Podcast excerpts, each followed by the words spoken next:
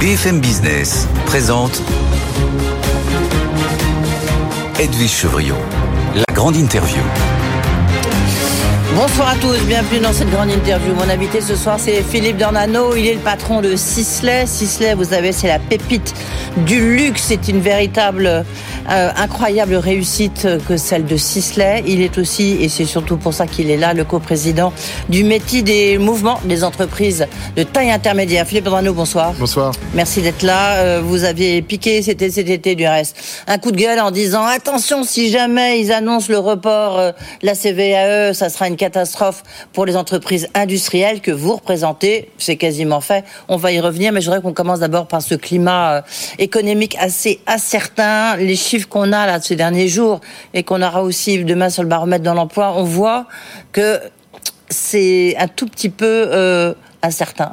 Oui, on constate un, un ralentissement. Enfin, nous, on a, on a les, les, euh, les études sur les E T I et ils correspondent à peu près à ce qu'on voit pour l'ensemble des entreprises, c'est-à-dire un, un, un ralentissement, une incertitude, un ralentissement de l'investissement, de l'emploi, un, un ralentissement des carnets de commandes. Euh, et, euh, et en face de ça, il reste une inflation forte, une augmentation de la, de, des masses salariales, un peu de mieux sur les, les chaînes d'approvisionnement. Euh, donc un climat qui est, qui est effectivement incertain sur, sur cette rentrée.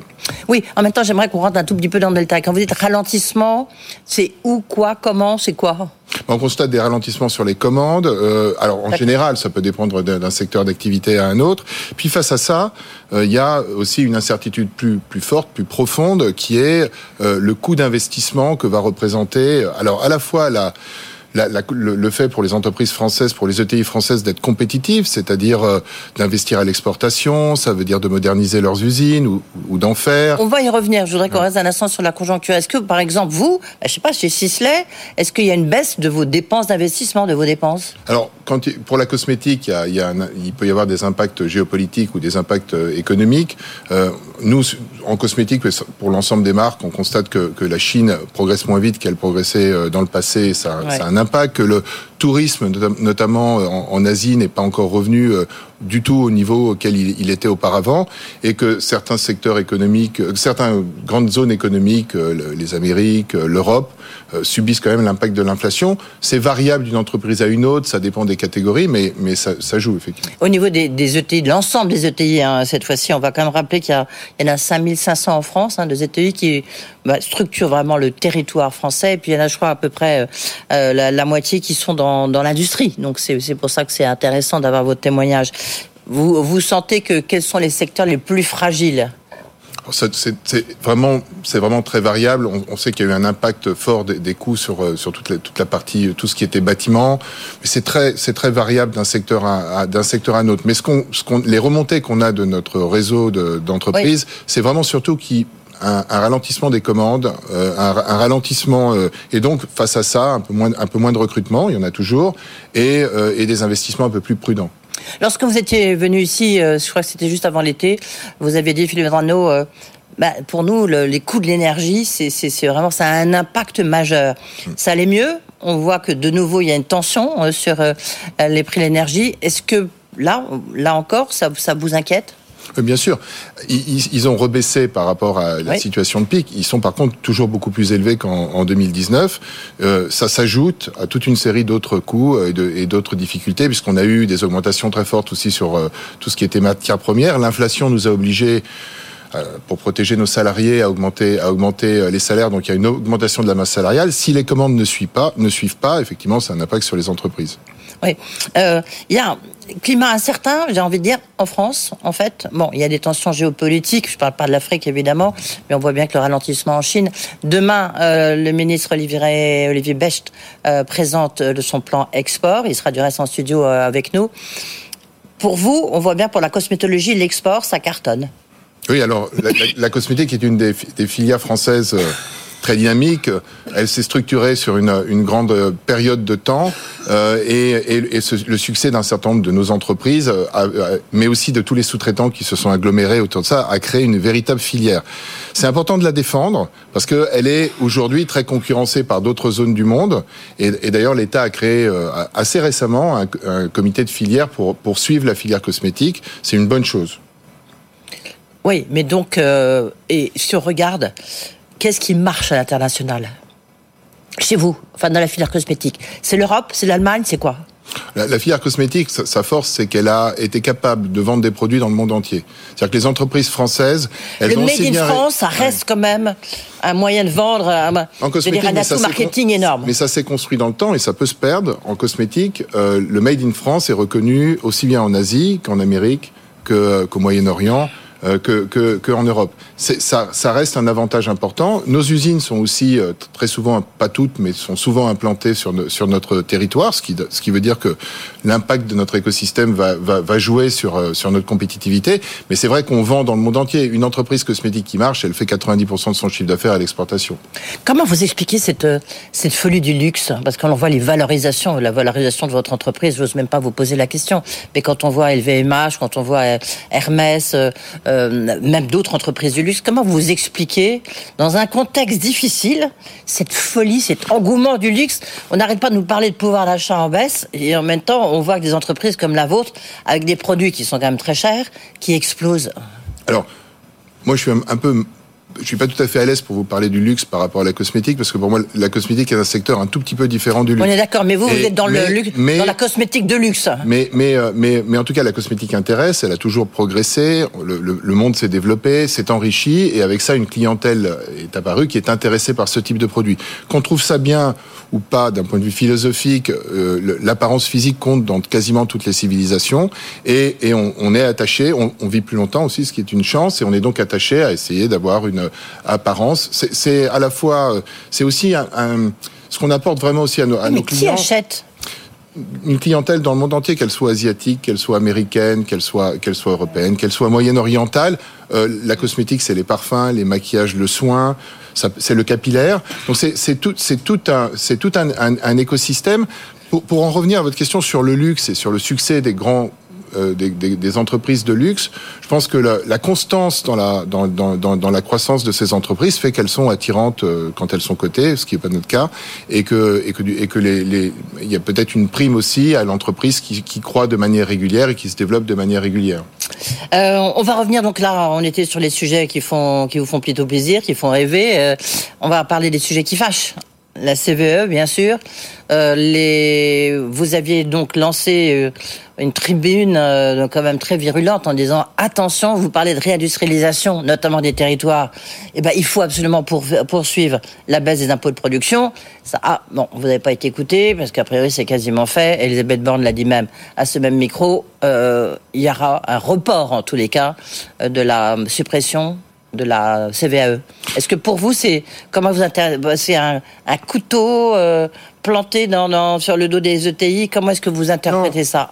Je crois que ce qu'il faut, il faut pas raisonner en termes de de de, de, euh, de, de couteau ou des. De... Moi, je sais pas. Moi, vous voulez que je vous relise votre communiqué ? je, je pense que je pense que ce qui est important, c'est de savoir si la baisse des taxes de production est efficace. C'est ça le fond du sujet.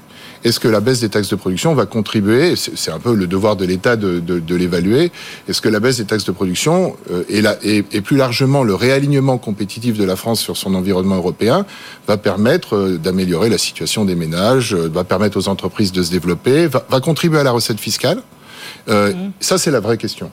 Euh, ce qu'il faut souligner, c'est que le, le, les, les pouvoirs publics ont, euh, depuis maintenant six ans, sept ans, mené une politique qui est assez inédite en France, et qui était tournée, alors on appelle oui. ça la politique de l'offre. Pro-business, quoi. Ça a commencé avec François Hollande. Pro-business, mais je, je pense que c'est plutôt l'idée qu'on ne peut pas développer un tissu dynamique d'entreprise en France, pays où il y a des talents, des idées euh, et, et une volonté de, de, de, de, de, de, de réussir des projets, si on n'est pas raisonnablement aligné sur l'environnement européen. Or, il y avait un, un, un écart, et il y a toujours d'ailleurs un écart qui est très important. Et donc, une politique a été menée. Est-ce qu'elle marche ? La réponse est oui. Euh, le chômage a baissé, j'entends même des économistes qui disent on comprend oui, pas pourquoi il remonte pas. Vous pouvez pas dire qu'on n'a pas baissé. Enfin, je veux dire, il y a quand même un effort considérable qui a été fait en termes de baisse. Oui, la...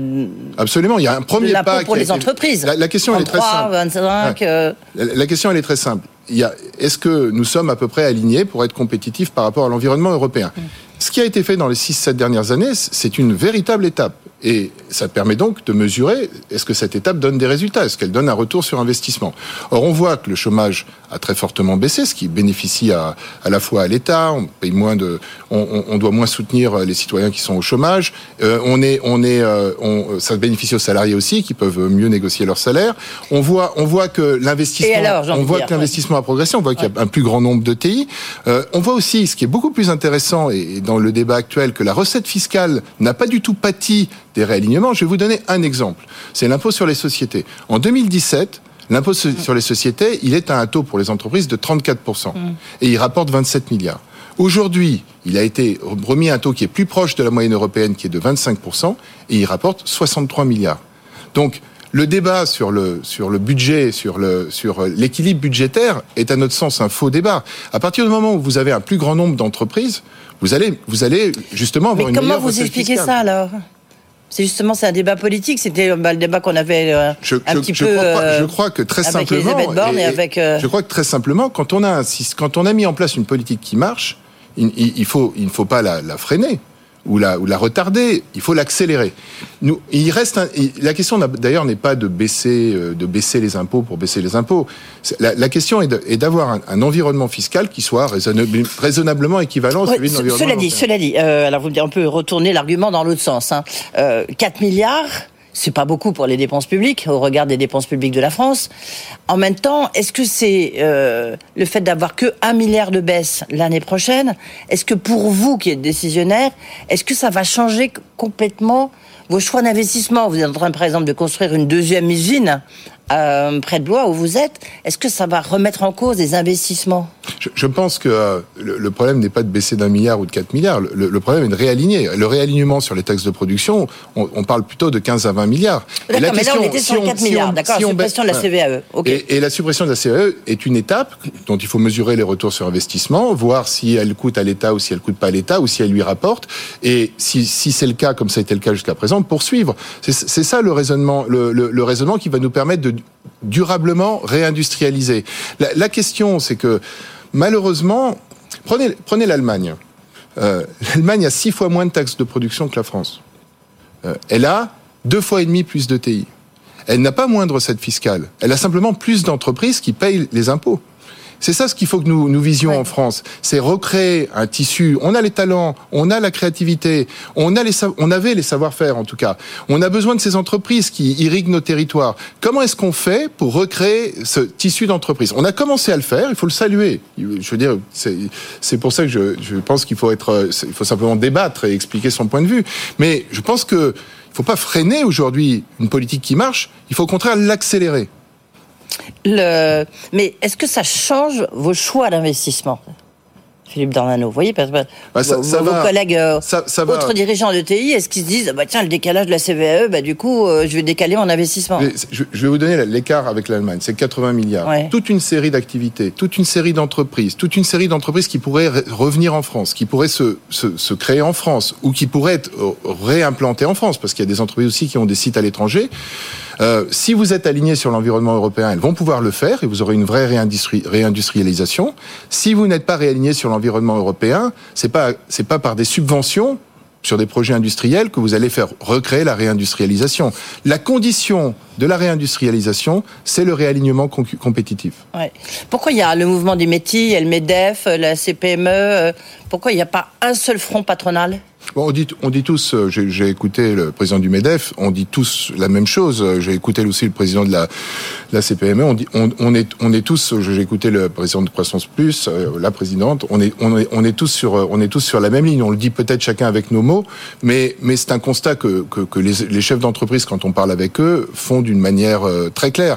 Parfois, ils se rendent pas compte que, en fait, les contraintes qu'ils ont, euh, c'est, sont, ils sont pénalisés dans leur compétitivité, dans le succès de leurs produits par le fait qu'ils sont plus taxés en France. C'est pas non plus un problème des entreprises françaises. C'est des entreprises qui produisent en France. Ça veut dire que une entreprise française qui, par exemple, concevrait en France mais produirait à l'étranger, elle n'aurait pas ces problématiques. Ces taxes de production dont on parle, c'est vraiment des douanes à l'envers. Mmh. Et ça pénalise d'abord nos territoires et, et l'emploi dans notre pays. C'est pour ça que ce, ce sujet doit être, doit être adressé. C'est pour ça qu'on est assez ferme sur le sujet et qu'on, le, et qu'on défend, défend l'idée de supprimer ces douanes à l'envers. C'est parce que nous pensons que si on le fait, c'est, c'est l'intérêt de nos territoires, c'est l'intérêt de l'emploi, c'est l'intérêt des salariés. C'est, c'est, c'est, euh, c'est, on, a, on a un tel potentiel en France. Vous, vous le disiez dans le, le, l'accroche de, de, de B F M. On a un tel potentiel en France et ce potentiel aujourd'hui, on le sent bridé par justement cette différence d'écosystème. Oui. Juste un mot sur la transition verte, on reviendra nous en parler. Comment est-ce que, comment, chez vous, comment vous financez cette transformation énergétique, cette transformation verte ? C'est, rendez-vous compte, je, je, la question est une, est une bonne question, rendez-vous compte que cette transformation, elle est estimée pour les seuls outils à vingt-trois milliards d'euros par an, par an. Et pour les entreprises à quatre-vingts milliards. Ouais. Je vous rappelle que l'impôt sur les bénéfices des sociétés, c'est soixante-trois milliards. Ça veut dire que théoriquement, tous les ans, il faudrait arriver, les entreprises françaises, à mobiliser plus que ce qu'elles payent en impôts sur les sociétés. On, on est face à un mur, et ça n'est qu'une dépense. On voit qu'on a un problème, vous me posiez des questions sur l'exportation, qu'on a un problème d'exportation. Nous, on a fait le, le développement et l'exportation de notre entreprise. Ça coûte de l'argent. On crée des filiales, on perd de l'argent pendant des périodes de temps. Si vous n'avez pas l'argent pour faire ces investissements, ben vous restez en France, vous ne vous développez pas, vous restez une petite entreprise. C'est, c'est justement tout ce combat que la compétitivité permet, de, permet de, d'amener. C'est pour ça qu'on, qu'on défend cette idée d'être à armes égales par rapport à notre environnement européen. Mais en tout cas, pour l'instant, pas compétent entendu, mais on, faut, on voit que les messages... Faut être positif et pas se décourager. Je pense que et, et, c'est, et c'est vraiment un débat économique qu'il faut avoir avec les pouvoirs publics et sur lequel il y a un travail de conviction que nous pensons nécessaire de faire. Merci beaucoup, Philippe d'Ornano, d'être venu ici, donc le représentant, le patron du métier, le patron et le P D G de Sisley. Merci beaucoup.